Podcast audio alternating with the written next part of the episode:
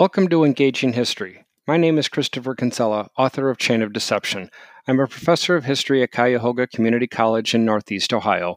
My podcasts are not endorsed by any individual or organization. This podcast is my opinion and interpretation of the historical events that I will discuss. The purpose of the podcasts are in general to discuss American and world history in a way that engages you and explains so much of the country and the world around you but I also discuss it in a way that is understandable and interesting.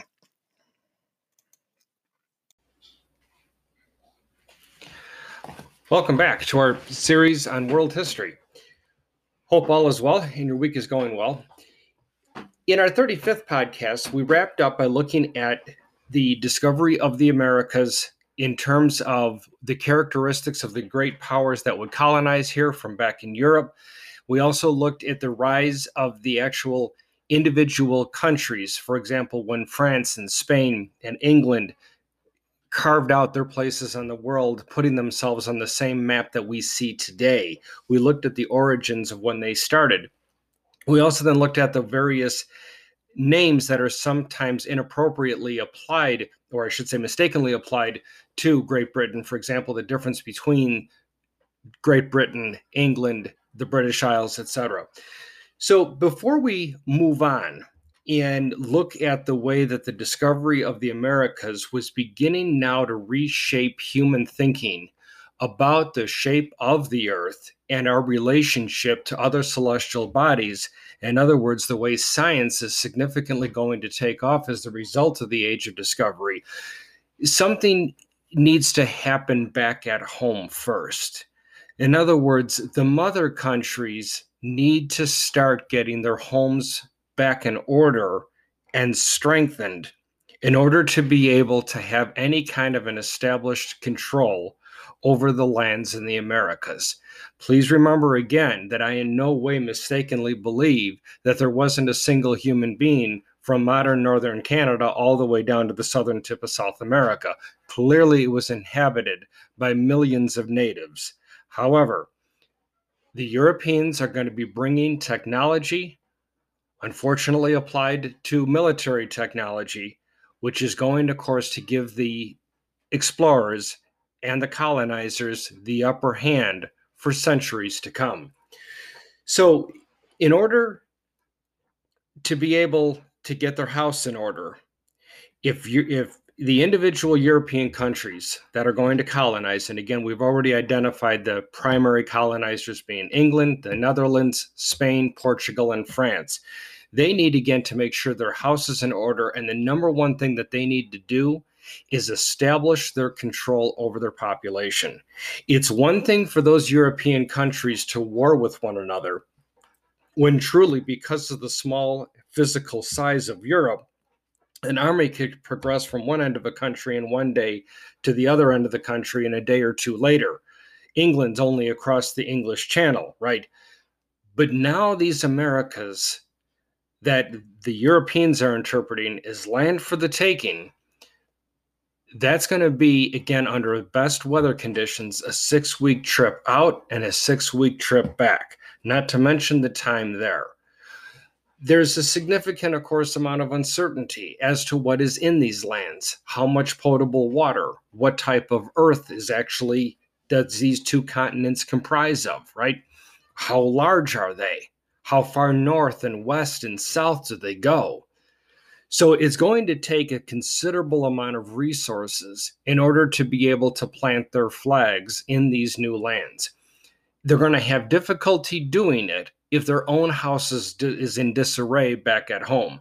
So, in this podcast, we're going to briefly look at the primary economic system and two primary political systems that are going to come as a result of this age.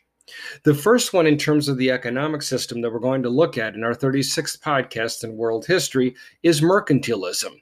And I'll flesh this system out later in future podcasts. But mercantilism, simply put, was an economic system based on the premise that a country's worth was determined by the amounts of resources it possessed and its imports versus its exports. I'm going to repeat that. It again, it's an economic, not a political system, based on a premise that a country's worth was determined by the amount of resources it possessed, as well as its imports and exports. To flesh this out and put this into an analogy, for France to be operating at the peak of mercantilist development, that would mean that all French citizens have exactly what they need produced by their own country. That would be their cake. Everything they need, they produce. But what about the icing on the cake? Who doesn't like the icing as part of the cake or the frosting? That would be this that the French people produce enough not only to feed themselves, clothe themselves, and give them everything that they need, but they actually produce excess that they can then sell to other countries or trade for things that they might want but don't necessarily need. But the ideal would be that they produce excess that they can sell to the neighboring countries. On paper, in a vacuum, that can sound like a really ideal economic system, but it's inherently flawed. So flawed that it has the potential to lead to war. Because think about it if France is at peak mercantilist development, and how, therefore, can England be, or the Netherlands, or Spain, or Portugal? Because if Spain is buying excess goods from France, then Spain, therefore, is not at peak or, or uh, mercantilist development because they must need things that they can't produce. So, how then, therefore, do these individual European countries produce everything that they possibly need? Well, those new lands in the Americas just might be the key to being able to satisfy what they need moving into the future. But as I said earlier, it's inherently rife with conflict or the risk of conflict because if Spain produces everything plus more, as well as Portugal, the Netherlands, and England, then who's buying their excess? Sure, they can trade with Asian countries, Middle Eastern countries, but within their own European continent, who buys the excess? You see. So, therefore, it would appear that only one country within a particular region could be at top mercantilist development because they have to sell their excess. In order to sell their excess, their buyers, therefore, must inherently be none at their peak of mercantilist development. It is an all or nothing thinking. And that's why it's so rife with the risk of conflict. Where might one, much less a nation of people, come up with such a convoluted or backwards idea that you are self sufficient if you produce everything that you need and need to purchase nothing from other people. Ladies and gentlemen, they got it from themselves. It's human nature.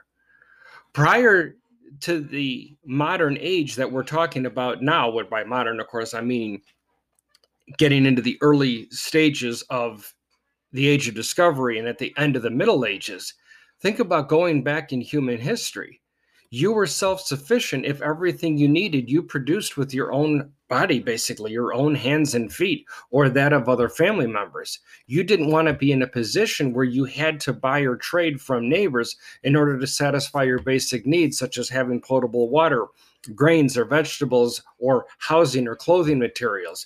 You didn't want to be in a state of need. You wanted to be able to produce everything that you needed for your own being and your own well being of that of your family. So, is it no surprise, therefore, that the mindset of the individual, by extension, was the mindset of a nation of individuals? In people at this particular time, listeners, would be horrified to, to, to meet me, to find out that I'm somehow managing, able to provide, I'm managing to be able to provide for my family, yet I physically do not produce the food that we eat. I certainly don't make the clothing that all of us wear. God forbid what that would look like. I don't produce the furniture that we sit on and the table that we eat. To these people at this mercantilist time, they would say, Kinsella, how do you get away with that? What are you doing in order to be able to buy these things? Oh, well, I'm selling something. Well, you can't be selling anything. You don't make anything. No, I'm selling knowledge. I go to Cuyahoga Community College, and the college pays me to disseminate my knowledge of history to students that are paying the college in order to obtain the credit hours so that they can advance their degree and get a body of knowledge that they in turn will sell. But then, how are you getting this food and shelter and clothing and these things called cars? How are you doing this? Well, you see, I get paid from the college, and then I pay the people that produce those things. Ladies and gentlemen, in a modern day society, mercantilism would never work. The problem is we're not modern in terms of 20th or 21st century back then, and they don't have the ability of hindsight to realize that mercantilism, by definition, doesn't work. So, again, we'll expand more on mercantilism in later podcasts as it becomes relevant to our covering and continuing coverage of world history. So, I want to now move to the uh, to the two political developments in the sense of political control of a people that largely had not been observed up until the age of discovery. What I'd like to do now is to rewind many, many podcasts ago to when I covered the podcast on the rise of Charlemagne, and specifically when he was simply Charles until Christmas Day 800, and therefore modified his name to be Charlemagne or Charles the Great, Charles of the land. Why, if we remember from those earlier podcasts, why did Charles do this? Because Charles was having problems controlling his people. His people weren't interested in paying taxes. They didn't care if they were arrested. All they were worried about was Roman Catholic canon law living their lives as best they could until they they're basically biding their time until they would die and as the scripture says be saved to go to the eternal life in the kingdom of God where there would be no strife no anxiety nothing but the garden of Eden Charles and his predecessors couldn't figure out how to control these people and if you recall Charles's predecessors were constantly trying to find aces up their sleeve to be able to ally with the Roman Catholic Church because it was clearly believed that if the Roman Catholic Church was in a leader's back pocket, it was much easier to control the population. So Charles's predecessors were doing things like becoming baptized, as Clovis did, and then giving land to the church, and a bunch of different other ideas that by the time of Charles the Great, all those aces had already been played. That's when Charles brilliant idea of combining his power with that of the Roman Catholic Church and therefore creating what became known as the Holy Roman Empire. But you see, that ship came and went. That plane took off long time ago now. We are in the 1600s. There are lands to be discovered, more lands to be discovered where Columbus went, what might be beyond where Columbus went these European countries are chomping at the bit to be able to launch these massive, expensive journeys and core of discoveries. Therefore, they need to control their people. But unlike the days of Charlemagne, on the European continent, Roman Catholicism was by and large the only religion on the menu. Sure, there was Orthodoxy, but that was way east. Sure, there was Islam, but that was south and east.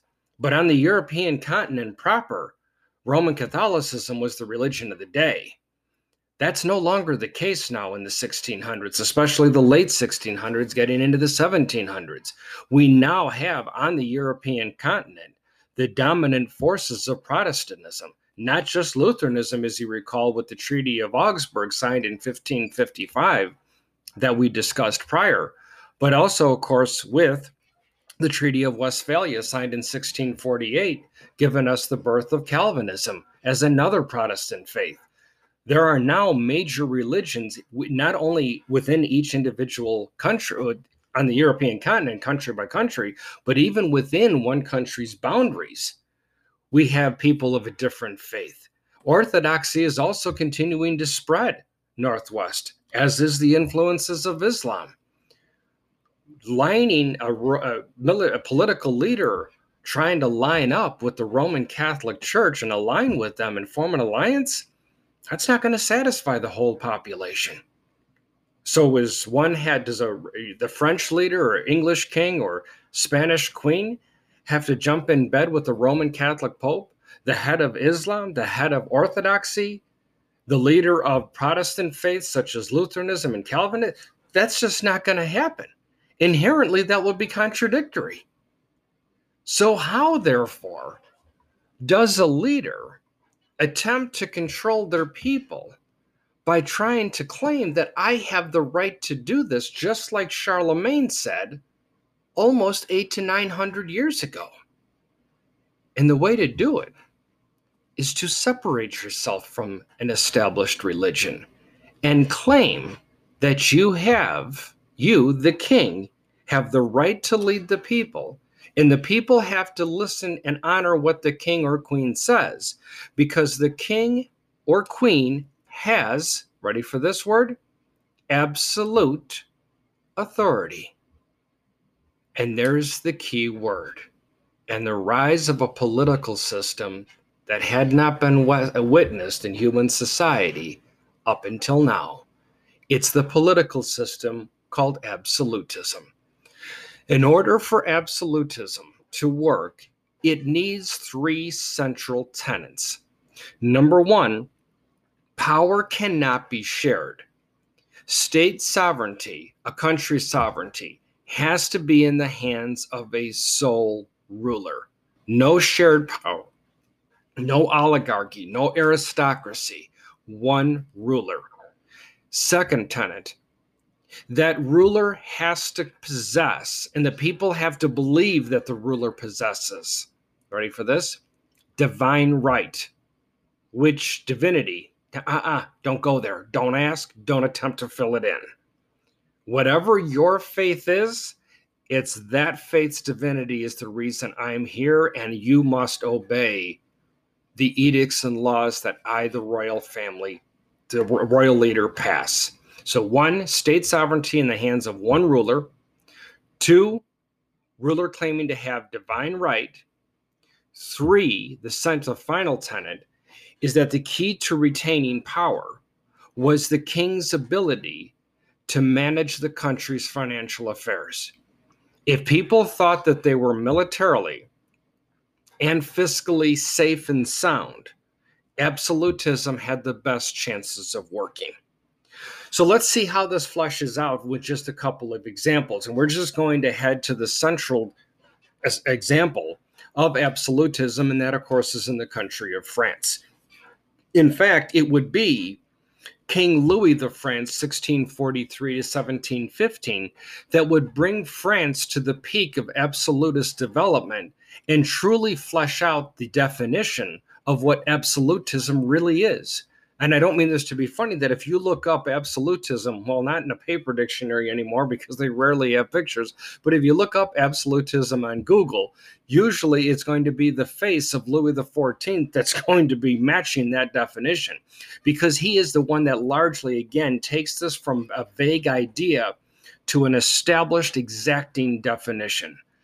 He is going to do this, first off, by making France look far more opulent, far more luxurious and wealthy, in fact, than it really was. He's going to take the former hunting lodge of his predecessor, Louis XIII, and he will turn that into the principal site of his new, newly established government. And that, of course, is known as the Palace of Versailles. Versailles is not that far from Paris, so it's not as though he was going to the other end of the country. Just outside of Paris, Versailles was a wonderful former hunting lodge, now turned into a royal palace with some of the most expensive materials that would be used to build this truly, truly magnificent uh, structure.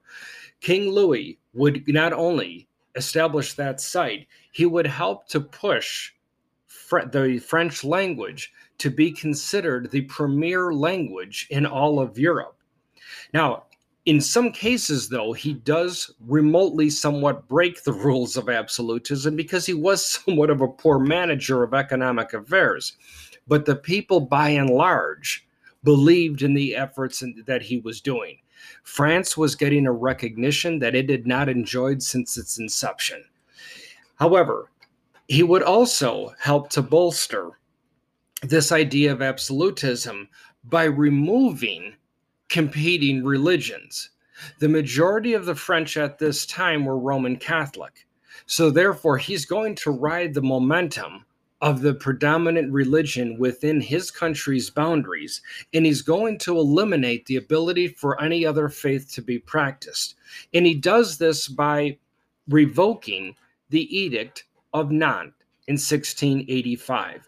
The Edict of Nantes, well, pronounced Nantes, but it's spelled N A N T E S. He revokes this in 1685. Now, mind you, this had been on the books. The Edict of Nantes had been on the books since 1598, passed by King Henry IV. And it gave French Protestants substantial freedom and power.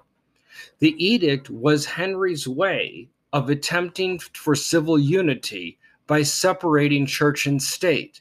It was in going in the exact opposite direction that Louis felt he needed to go if he was going to rule his country with an iron fist in order to embark on the age and, and, be a part of the age of discovery with these two huge continents and what appears to be the other side of the earth.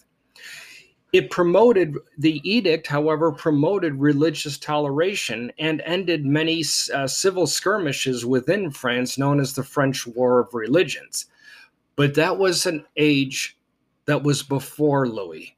Therefore, with the edict revoked, Louis XIV was declaring Protestantism illegal.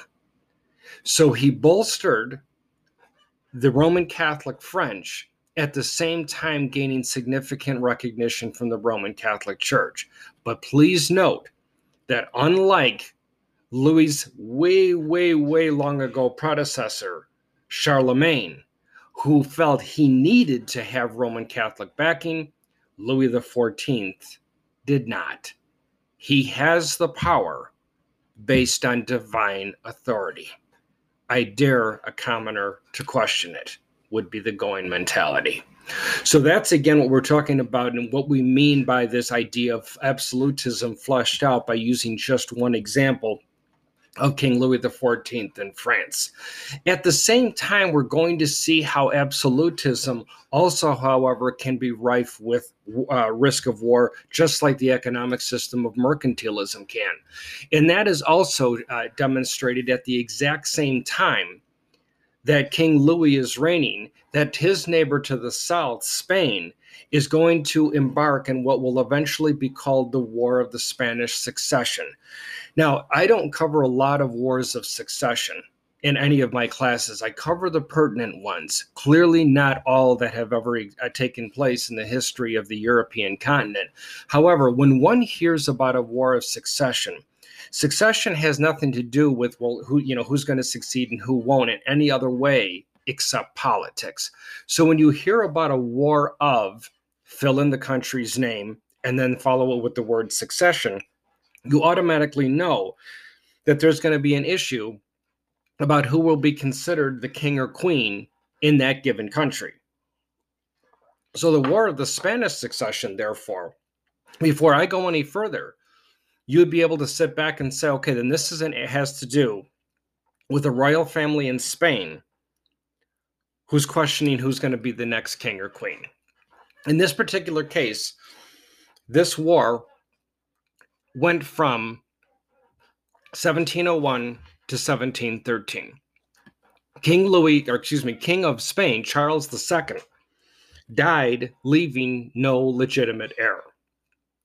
In a will, however, that was uncovered, he left his throne to Prince Philip of France, the grandson of Louis XIV. Think about this now.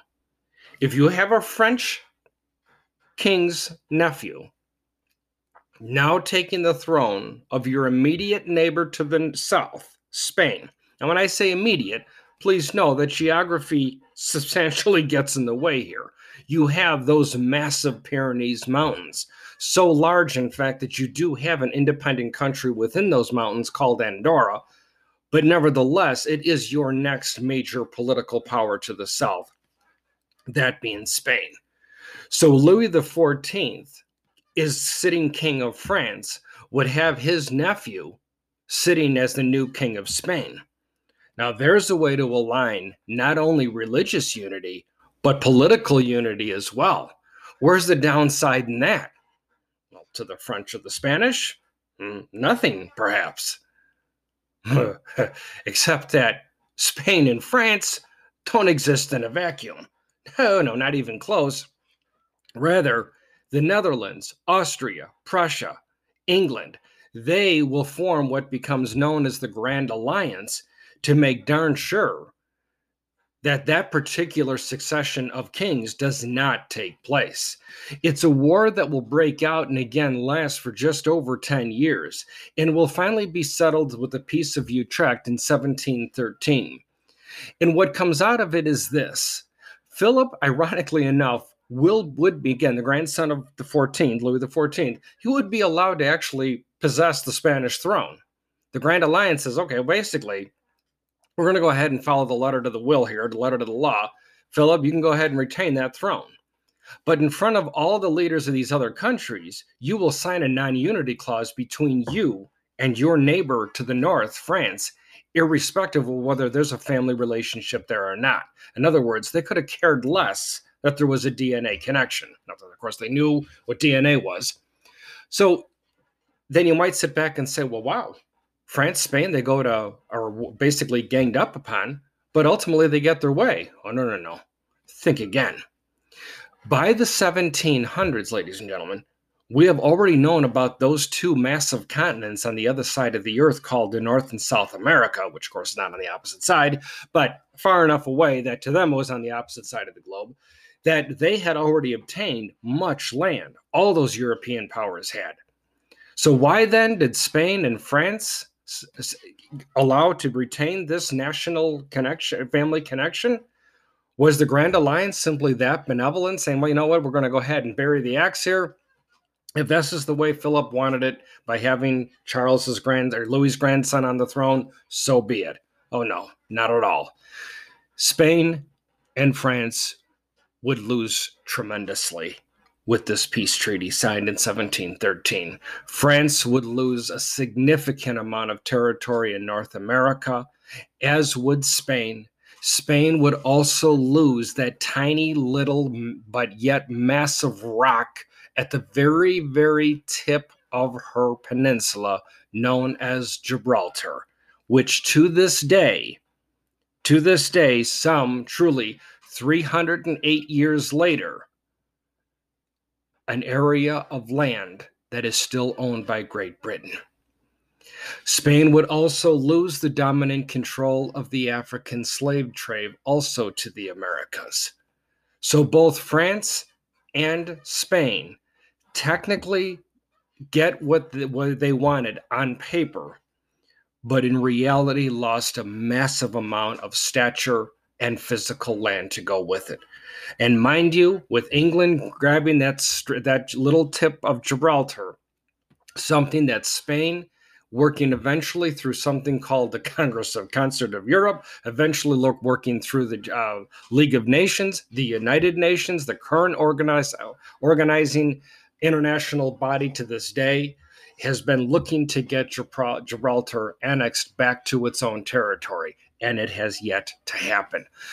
To understand just why England would want this tiny little pinky nail of territory, it would be easiest to understand if you were able to see, get a, a map of Europe and able to look at Gibraltar, and you would see how close you have to zone zoom in to be able to see Gibraltar, and then you would understand because whoever controls Gibraltar directly across from Morocco that tiny little neck of water controls all of the access and trade within the entire Mediterranean Sea.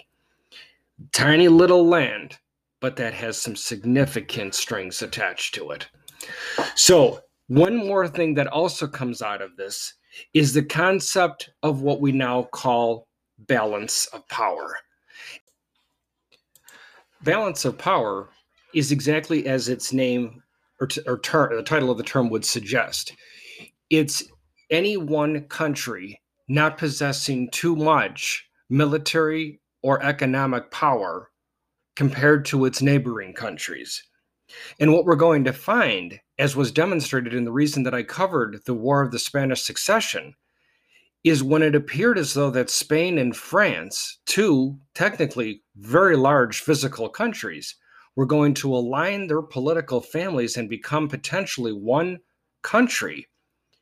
It was for obvious reasons then that those neighboring countries would get would ally with one another and gang up on and prevent those countries from uniting because even though they did not know in the ter- in the sense of having the term we need to balance once again this idea to set straight this balance of power that is indeed what happened and this idea of the balance of power emerges with the peace treaty here in 1713 and will continue to affect international relations through to the literally to the recording of this podcast it will remain with us ever since that peace treaty, all the way through to modern times.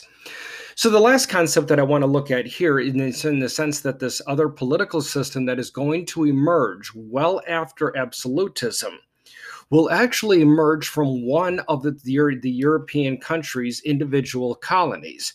And that, of course, is going to be the British colony within North America, the eventual country that will be called the United States of America.